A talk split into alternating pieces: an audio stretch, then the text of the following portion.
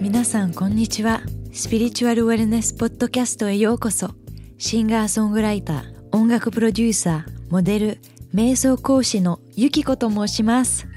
このポッドキャストではいろんな視点を持つゲストを呼んで一緒にウェルネスに対する意識を高め自分らしさ自分の可能性自分の人生の目標の見つけ方それを達成するための方法やツールをシェアしたいと思います。私にとってウェルネスとはこの3つの部分が一致することから始まります。体心精神または体感情思考とも呼べます。この3つの部分は気づいてても気づいてなくても連動しています。なので私にとってウェルネスとはこの全てが一致し一つ一つに意識を持ててそして深めて自分のエッセンスに気づき世の中に表現できることです。そうすれば自分らしさを表現でき自分の可能性を開き自分にとって一番の幸せを感じられるかと思います。この旅は一生続くかもしれません。でもこのポッドキャストを通していろんなウェルネスへのアプローチツール視点などを皆さんとシェアしたいと思います。そして一緒に意識を高めていけばより楽しくスムーズな旅になるかと思います。でも最終的にはあなた自身が一番自分に関して知っているのでピンとくる方法や考えを取り組んで合わないピンとこないのはスルーしてくださいね。では皆さん私と一緒に意識を高めるための旅に出ませんか？皆さんこんにちは。今回のエピソードは先週の続きです。ヨガをはじめとした様々な心と体のウェルネスコンテンツをお届けするオンラインサービスベダー東京の主催そしてウェルネスメンターの吉川芽さんがゲストです。で他にあの芽さんは大きくあの感じた変化とかありますか？なんか自分らしさに関してとか自分の本質に関してとか、うん。自分の可能性に関してとか、うんもうちょっとお話ししてほしいです。はいもうね、だから、まあ、今でもそうだし、そのヨガを始めて最初の10年とか最初の数年とか、やっぱりいろんな、あの、変化が続いていたり、その変化に対して気づく自覚がすごく芽生えてきたっていうのがあると思うんですけど、そのね、why, why, why の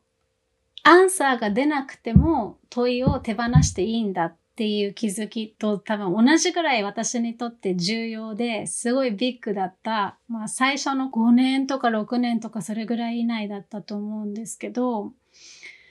私ね、ずっと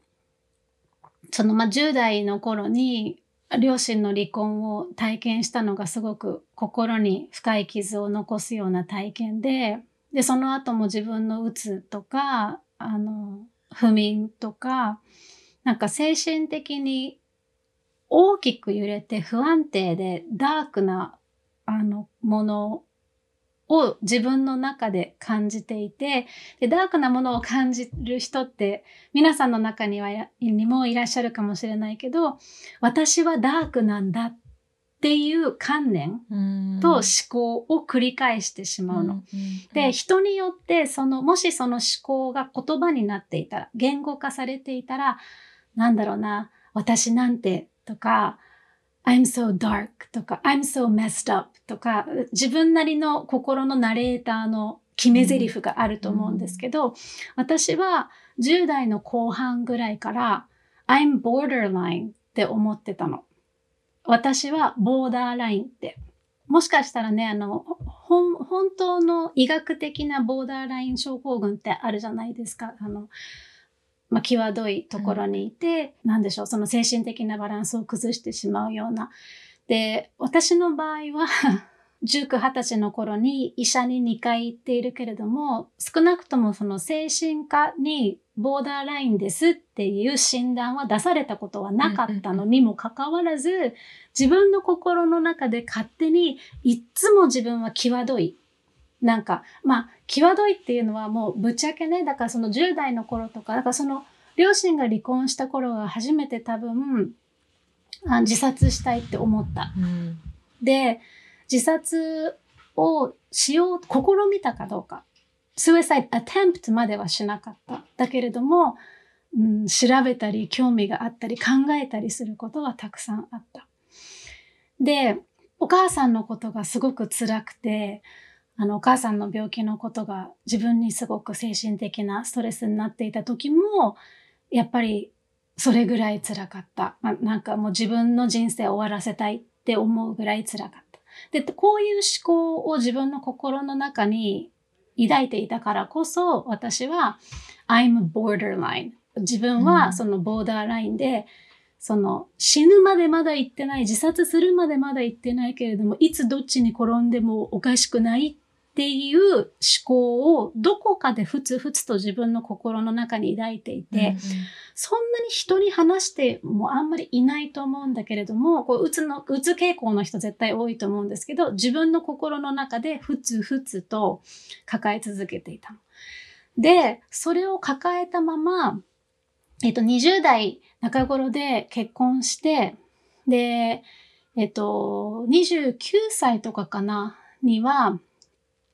もう、この人と一緒にいられないから離婚しなければいけないっていう決断に至ったんですけど、まあそれも、もうそれでものすごいショックなことだったんですけど、そのどうしようもなくずったずったな時に、まあ毎年インドに行ってたんですね。うんうんヨガのあの練習をするために。そのインドのローカルの友達がいて、インド人の、まあ、向こうに住んでいる友達がいて、で、ある夏、彼の家に転がり込んだんですよ。で、自分はもうその10代の頃の離婚も大変だったし、お母さんの病気もすごく大変だったし、もうこの、あの、自分の離婚、その、旦那さん、一番信頼していた人の裏切りとか、あもう想像もできないようなことが起こって、そのショックと辛さと、もういつも私はボーダーラインなの、ボーダーラインなの、ボーダーラインなのっていうことを、そのインドのローカルの友達にバーって一気に話して、もう吐き出したの。うんうん。そしたらね、そのインドの友達、あのまあ、アーユルヴェーダとか、まあ、ヒーリングのし仕事もやっているので、うんうん。まあ、すごくそういう意味では、本当にこう、落ち着きがあって、で、しかも彼の家系にが、アーユルヴェーダのドクターなのね。で、彼のおじいさんがすごいもう名医、アーユルヴェーダの名医で、アーユルヴェーダの中でも、 emotions、感情を専門としていたの。へえ、そういうドクターいるんだ。そうなの。で、私もそれ知らなかったんだけれども、まあそのとにかくそのお友達にバーって自分のドロドロなね、辛い思いを話して、もう私はボーダーラインなのみたいなことをこう多分何回も繰り返したと思うの。そしたら彼がね、床に座ってこうあぐらかきながら、あの、こうシルバーなスチールのコップでつつって熱いチャイ飲んで、こうポンって床に置いて、この長いひげがね、顎からこうやって出てて、こうシューって、3本指ぐらいでこのひげを こうやって触るの。そう。こうやって、そう、こうやって触って、で、私がバーって嘆き終わって、吐き終わった最後に、You say you are borderline. なんか君は自分がボーダーラインだって何回も言い続けている。けれども君はその両親の離婚の時もすごく大変で際どいところまで行って自殺も考えたり、けれどもしなかったよね。お母さんの病気の時もすごく辛い思いしてずったずったでもう立ち直れないって思ったけれどもそこまでのことに至らなかったよね。そして今は自分の結婚が思い通りにいかなくて、すごいショックですごいズタズタで痛い思いをしてボロボロになってもうダメかもって言っているけれども、君は今僕のリビングでチャイを飲んでるよね。僕はこの理由で君は何度ボーダーまで、何度境界線まで行っても、いつもこちら側にいる人だと思う。もし君が本物のボーダーラインだったら、こんなに何回も際どいところまで行って、たまには病院行きとか、たまには自殺未遂しちゃったとか、そんなこともあったでしょう。でも君は一度もないんだ。君は何度際どいボーダーまで行っても、こちら側にいる人間なんだって言われたの。ズドーンって全身で、うん、確かにそうだなって思えたの。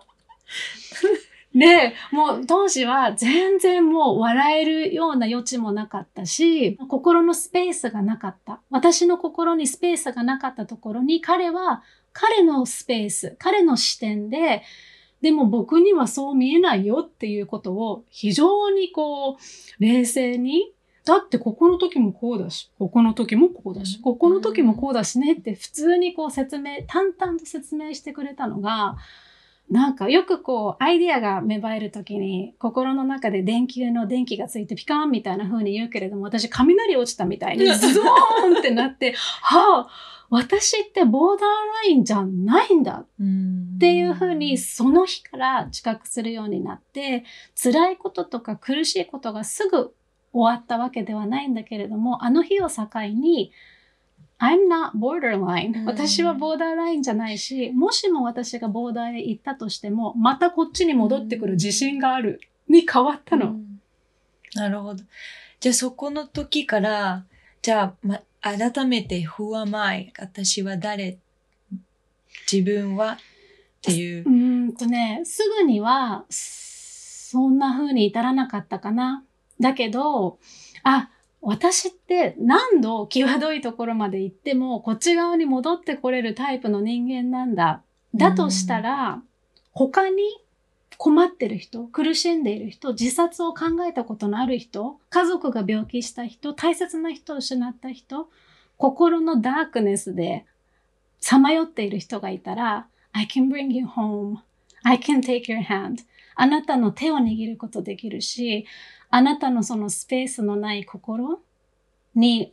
私だったらこうやって語りかけるよ。私だったらこっちだよっていう道しるべにはなれる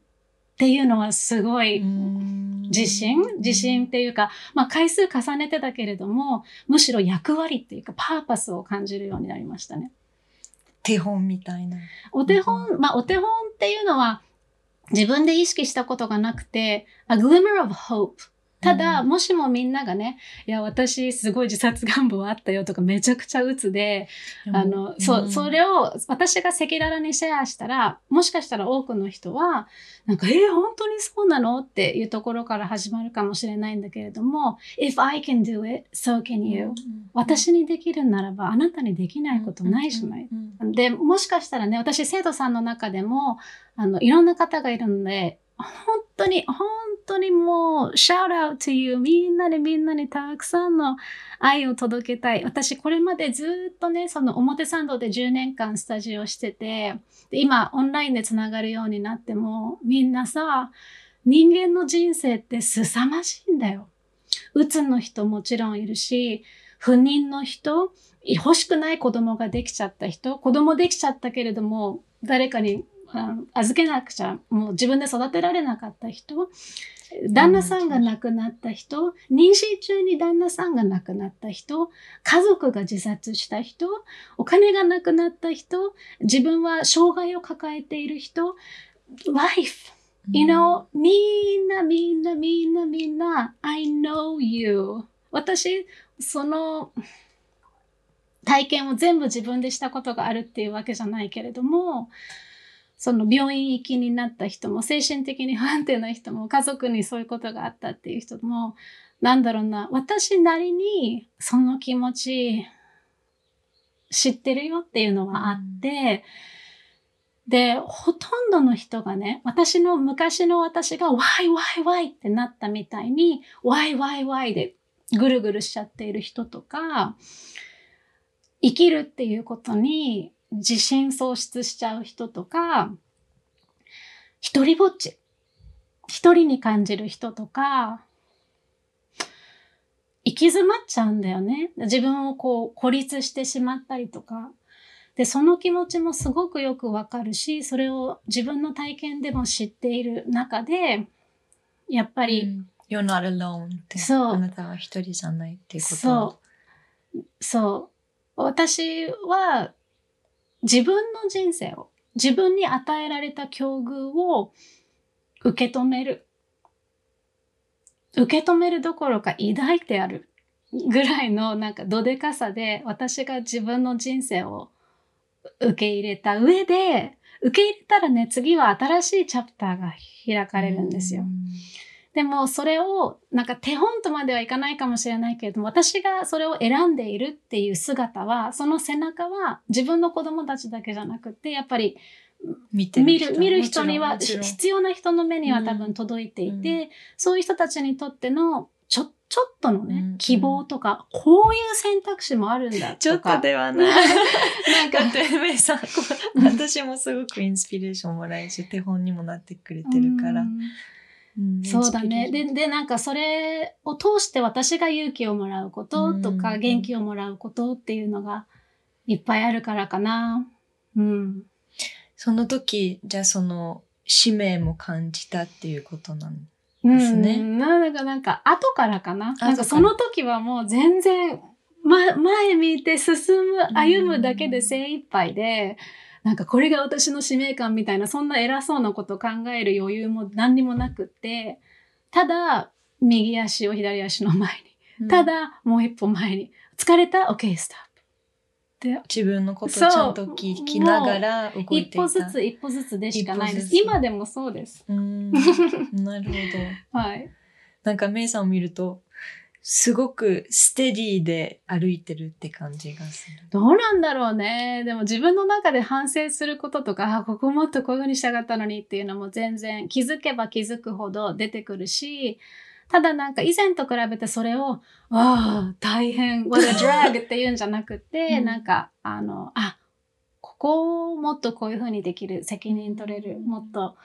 どういうふうにしたいかっていうことに対するチョイスを選んで自分のものにしていくっていうことが、なんか生きることの楽しみなのかなともすごく感じられるようになりましたね。そこでもっともっと深く、あの、自分と向き合って、種に栄養を与えて、で、花が咲いて、で、その花を育ててもっと大きい花が、あの、綺麗に開くようにっていう栄養は、どういうふうに与えましたか？Silence なんか沈黙の中で一番かなって思います。だってそこら辺に草とか花とかがあると別になんか誰も水やらなくても雨降るし、なんか誰かが邪魔さえしなければ太陽も出るし、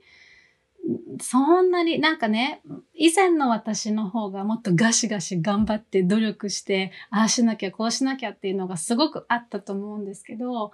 だんだんどんどんリラックスして、そんなに頑張らなくても太陽出るし、なんかお家はあるし、必要なことがあったら、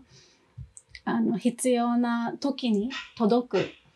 だろうし、そんなになんかこう、アクセクする気持ちが抜けてった方かな。うん。だから、最初に silence 沈黙って言ったのは、その静けさの間の美味しさに、以前は気づけてなかったと思う。みんな沈黙の間があると、例えば、ポッドキャストとかで、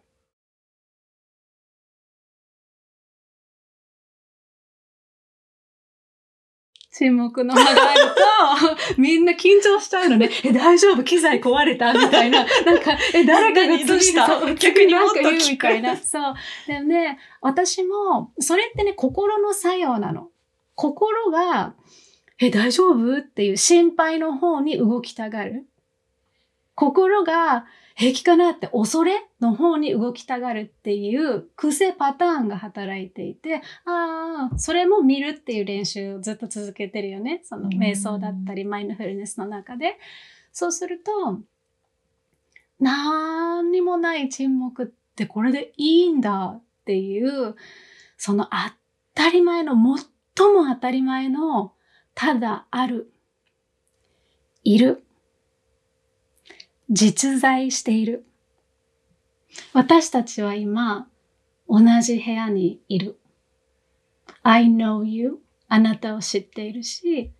あなたは私を知っている。リスナーの皆さんも、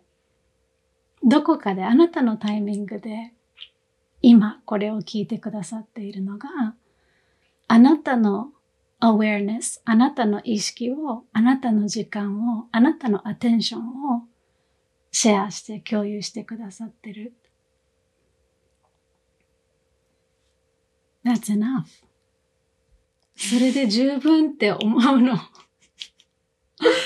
もう本当に涙が出そうになるぐらい、すごく響いた。It's enough. うん。何をそんなに頑張ねるのって。頑張りすぎてるし、答えを求めてるし、まあ多分、まあ自分はそうなんだけど、多分もうみんなもそうだと思うし。で、もっとなんか他に探すよね。そう。で、うん探すことが探す癖になってるんだけど。あの、ね、先ほどお話ししたように、私の、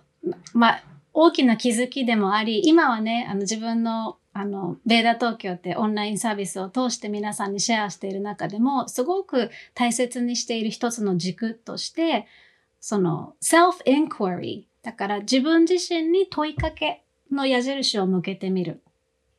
だから、なんか次のいいこと、次の成功、次のステップアップ、次の達成するものをこう求めて探してガシガシガシガシ行くのも別に悪いわけじゃないけれども、それに疲れちゃったり、ズタズタだったり、どうにもこうにも進んでないようにぐるぐるしてるように感じられたり、ある時に、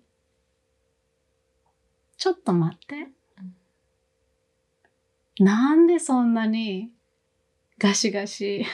急いでうん。焦って競争して better than 誰かよりも優れてるように誰かよりも稼ぐようにうん。誰かよりも成功できるように for what 何のために？立ち止まって考えてみるとすっごい凝縮バージョンでお話しするとなんだけど最初はみんな、え、でももっと自分の人生を豊かにしたいからとか、もっと自分の才能を生かしたいからとか、まあそういう素敵っぽい思いももちろんあると思うんだけれども、もうちょっと深く見てみると、そのガシガシ進まないといられないっていう癖は恐れから来てます。うん。ちっぽけな、ちっぽけすぎる自分が怖くてうんうん自分を証明しなきゃ、自分の声を上げなきゃ愛されたいとか。愛されたいとか。そう。だけど、beginning、その始まりの始まりが恐れベースになってるでしょうんサバイバルベース、そうね。そうん確かに。で、私は、本当に深くね、自分のことを見て知るのならば、この恐れベースのこのサバイバルマインド、自分ってちっぽけなんだから頑張らなきゃっていうのをい抱いているのならば、これにクエスチョン向けたいの。Is this real? このサバイバルしなきゃとか、この気持ち、このちっぽけさ、この恐れは本当に本物って。その恐れ、恐れに基づいた理由、モチベーション。恐れに基づいたモチベーションで、あ自分もっと頑張らなきゃ、もっと証明しなきゃっていうことをガシガシ生きようとしていて、だけど元々のこれが本物じゃなかったら、うんそれに紐づいてたアクションも全部不要になりますね。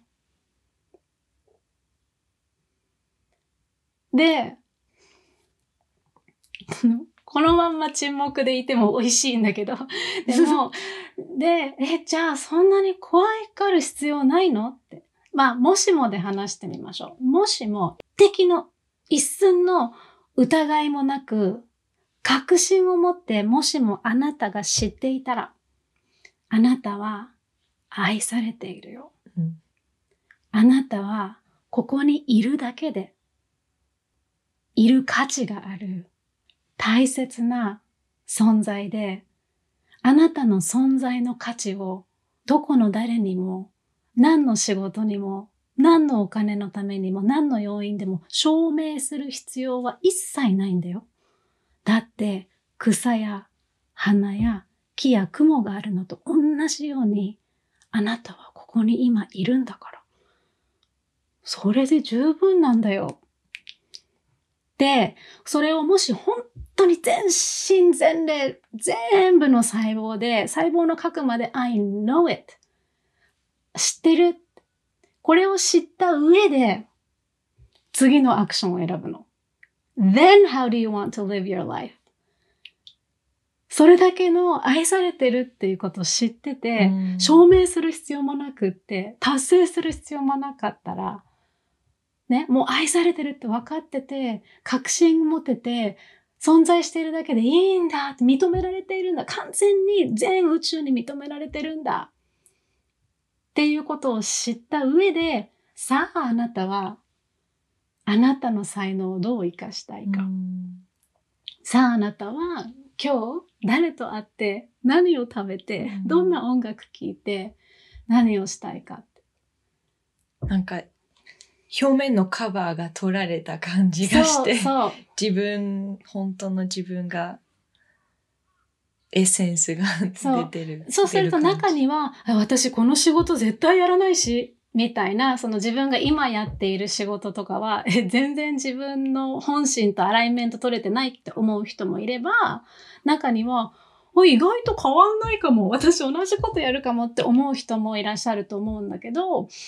あなた自身を動かす、モチベーション、その、原動力がどこから来てるか。がそう。そこが変わるだけで、エンプティネス、その空虚感でガシガシ不足があるから埋めなきゃっていう穴埋めで来ているのか、それとも愛されているオーバーフローで、あなたの存在を、あなたのエネルギーを、あなたの才能を世にシェアしたいかのでは、全然質的に違う。で、メイさんはそれをいつ、あの、気づいたというか、気づいて方向チェンジ、モチベーション チェンジしたんですか？え、どうなんだろう多分、少しずつ？多分そう、一回の、一回の気づきで、ああ、あの、方向転換してこっちに行って、OK! みたいな、一回のことじゃなくて、さっき、あの、ゆうこちゃんが言ってたみたいに、永続的なんだよ。ずーっと続いているから、あ、今日はこういうふうに、こういう仕事して、こういうふうに行きたいって思っていたのが、まあ、3ヶ月後とかには、うーん、これちょっと合わないかな、こっちに方向転換かなっていうので、その自分の今、うん自分の本心とこうアライメント取っていくっていうのは、常に、あの、常にやることだと思う。自分の本心と、ね、自分をの人生をどのように生きたいかっていう湧き出てくるものとアライメントを取っている、こう整列しているっていうのは愛そのものじゃない？あ ?You're taking care of yourself. 自分のことをケアして。なるほど。今はいろんなツールとかを取り組んでるじゃないですか、た多分。プログラムクラスやるとき、うん。あ自分で？個人的でも、まあ、両方お話ししたいんですけど、はい。まずは個人的にはどういうツールを取り組んで、アライメントに戻ることをトレーニング。あーなんか最初の頃はあまりにもずったずったでバラバラだったから、そのアシュタンガヨガのようなこう枠組みのはっくりと、うん。はっきりとした吸う息これ、吐く息これっていう、あの、本当にもミリタリー、軍みたいなね、すごくあの全部決まったポーズを練習していくっていうストラクチャー、枠組みが最初の頃の私にはすごく必要。まあ最初の頃って言っても 最初の15年間とか なんだけど、なんだけど、まあ今もぜあの全然アシュタンガやるんだけれども、以前の自分のようなアシュタンガに対するこだわりが抜けたっていうのかな。うんあの、他のスタイルのヨガだったり、あのピラティスとかもそれこそ全然大好きだし、だけど、まあ、すごくシンプルに言ったら、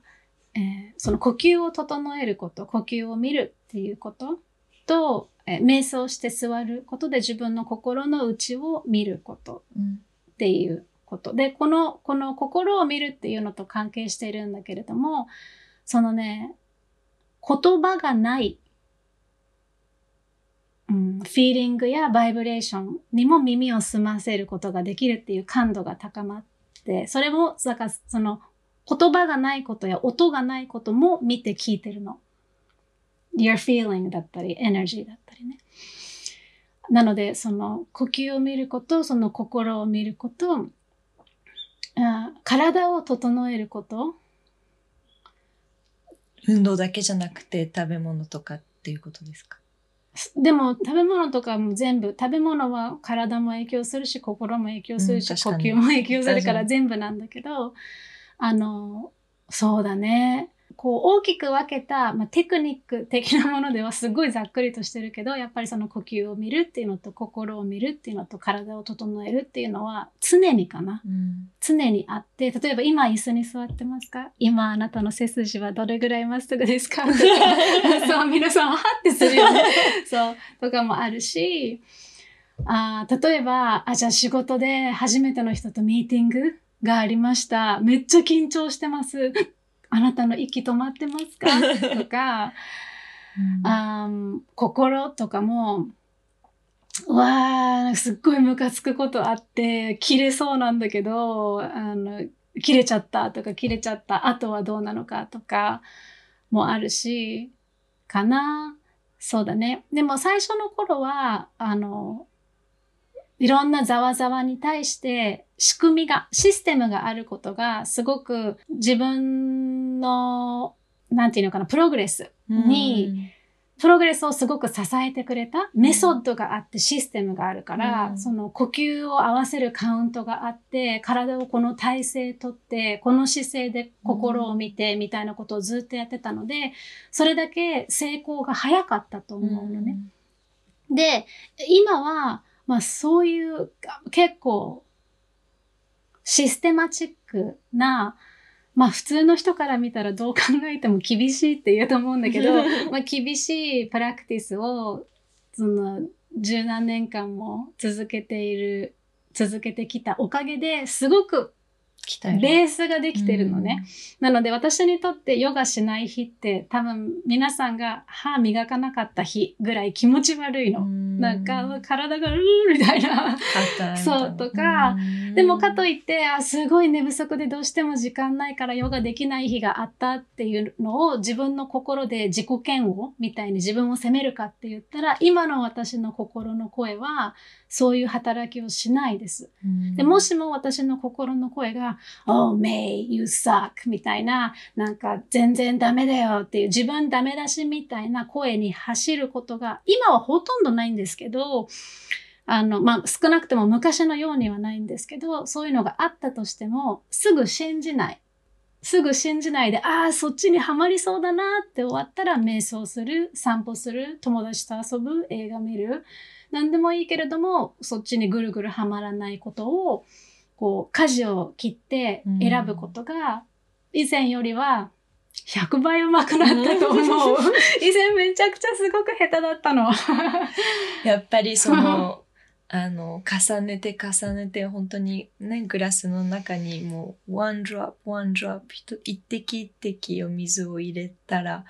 もう本当にそこがいっぱいそうになったそれ聞いたことある。時々ねそれこそヨガとかメディテーションとかまあスピリチュアルな行ねプラクティスを重ねる時にあの be like water って言うでしょ、うん。水のように水になりなさいみたいなその流動的で動けるんだけれども一滴一滴一滴。もしもね、皆さん森の中に出かけて、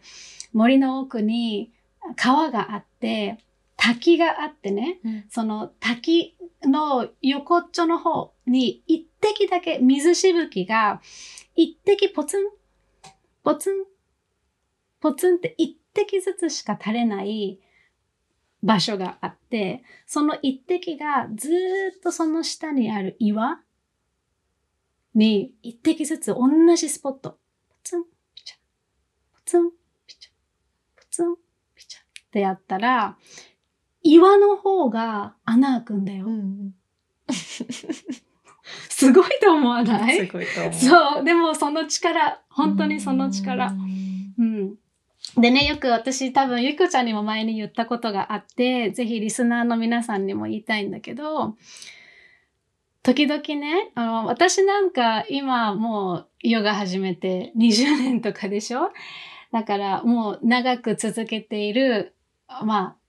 部類の方に入ると思うんだけど、まだ始めたばかりの人とか、私瞑想週に1回しかできてないわとか、規律が難しい、継続が難しいっていう方に、あの、私はね、最初のうちは、ある意味ちょっと自分をいじめてしまうような厳しさがあったの。でもそれも、厳しすぎると続けられないから、続けるためには、もうちょっと柔らかいやり方とかいいやり方とかを探って、あの、変わりながら続ける必要があったんだけど、絶対に続けようとすればするほど、私にもあったし、間違いなくあなたにも、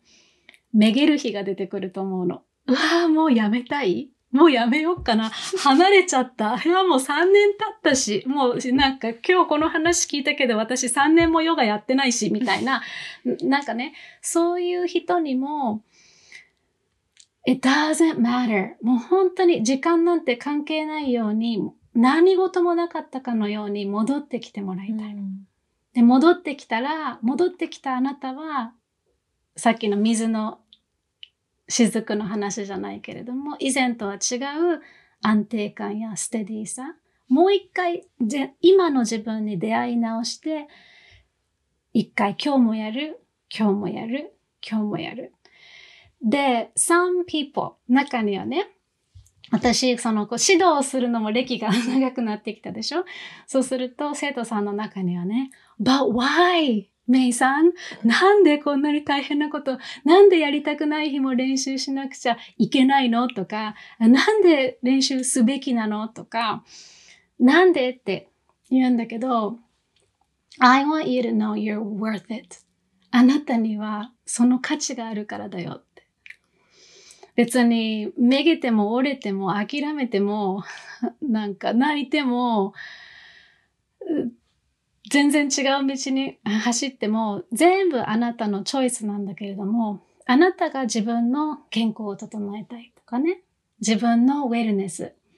ホリスティックにトータルに整えたいとか自分の才能を輝かせたい。自分の可能性をマックスに引き出してみたい。自分の可能性、どんなものを秘めているのか知りたいかって言ったら、discipline, 規律 is your best friend. 規律こそがあなたにそれを、その道を開いてくれる、うん実は近道になると思うの。で、そのためにはコツコツ以外のショートカットはないの。ので、でもコツコツの大変さ、辛さもよく知ってるよ。だけど、間違いなくあなたにはその価値があるからねっていうことをね、うんみんなに伝えてあげたいありです。がとう、めい。はい。ありがとう、めいさん。とっても素敵なお言葉。あの、最後にめいさんの今の活動とか、あの、ね、ベダ東京のオンラインスタジオとかのことをもうちょっとお話ししてほしいです。はい、ありがとうございます。あの、表参道で10年間、えーやっていた、まあ、ヨガを中心とした様々なウェルネスのプログラムをお届けしているスタジオ、えー、ベーダは、まあ、2011年から、えー10年間表参道にあったんですけれども、えーコロナ禍オンライン化して、オンラインプログラム、オンラインでプログラムを届けるようになって、まあそれから本当にね、オンラインでとても大勢の方の熱いフィードバックをいただき、それに背中を押されて、2021年の1月から完全オンライン化して、ベーダ東京として、えーリニューアルしています。で、今は私たちすべてのプログラムなので、まあ、ヨガを中心として、瞑想、マインドフルネス、座禅とか、アーユルベーダ、あとはね、外科医の先生から見たヨガとか呼吸法、体の知識、あとは、あの、フィットネスのプログラムもありますし、あの、フィットネス。そう、フィットネスもあります。そう、体、もの、ピラティスみたいな。あのね、マイベストボディって言ってフィットネスの先生なんだけど、うんうんでも一つ一つの関節とか、うん体のね、骨格の理解をした上で、うんだからすごい不思議なんだけど、あの、誰でもできるね、簡単な動かし方なんだけど、彼のあの、プログラム終わった後に、なすっきりするの。自分の体がすごく自由になって、あ、こういうこと詰まってたんだ、みたいなのがあ面って。そう、まあ、様々なんですけれども、あとはね、書くことね、うん書く瞑想とか、あの、ジャーナリングもすごく大事にしていて、まあ、皆さんそれぞれが自分の軸、私たちがね、こう、指導側に立つ人間が答えを出すっていうスタジオではなくて、皆さんが自分のライフスタイル、自分のライフ、自分の健康、自分のウェルネスについてもっと知りたいなって、その矢印を自分自身に向けるタイミングが来た時に、えーそのジャーニーをサポートする、えーそんなオンラインサービスを、ああの、完全オンライン化した形で2021年からやっています。私はですね、あの、まあ、各瞑想だったり、えー瞑想マインドフルネスなんかのプログラムのほか、まあ、今はグローバルマインドって言って、まあ、世界の視野を広げるような考え方を取り入れるプログラムをやっています。でも、実は 11月からゆきこちゃんにも、あの、ベラ東京で、そうなんです。イブニングの瞑想、あの、イマジリーを使ったね。イマジリーは映像とか、あの想像力。想像力うんうんを、あの、と音楽。そうです。なので、すごくアーティストのゆきこちゃんの、あの、なんでしょう、感性をね、活かしながら皆さんに、えー自分を整えるような時間、ぜひね、もうベーダ東京からゆきこちゃんの内容を配信できるのとってもね光栄にこちらこそすごく嬉しいです。はい。あの、本当に、メイさんもいつも、毎回会うときにもう、もう、グッとくるメッセージもあるし、もうそれだけじゃなくて、もう本当に私にとって、お、大人になったらメイさんみたいになりたいっていう感じ。おもうじゅ大人なんだけど、まだ自分は子供だと感じてて、メイさんといると。だから本当に、うん、大きくなりた、な、なったら、メイさんに、みたいになりたい。ウケる、それ。私もでも全然なんか、本当にお友達とかには、お前子供かみたいな、すごい幼稚なところとってもいっぱいあるんだけど、でもなんだろうね。本当にこの心の事柄っていうか、あの、については、私なりに、あの、目をつむらないで正面から見てきた。まあそんなのが私、まあ振り返ってみればですけど、今のところ、今のところの自分の人生のなんだろう、特徴というか自分らしさの一つでもあるのかなとは感じてます。いや、本当にメイさんは今今日来てくれてありがとう。Thank you so much で、本当にぜひまた来てほしいです。また来ますもう正直、もう2時間かかってるけど、あの、まだいっぱい質問があったんですけど、また今度に。はい。ぜひ。こ本当にありがとうございます。ちらこそありがとうございます。Thank you so much.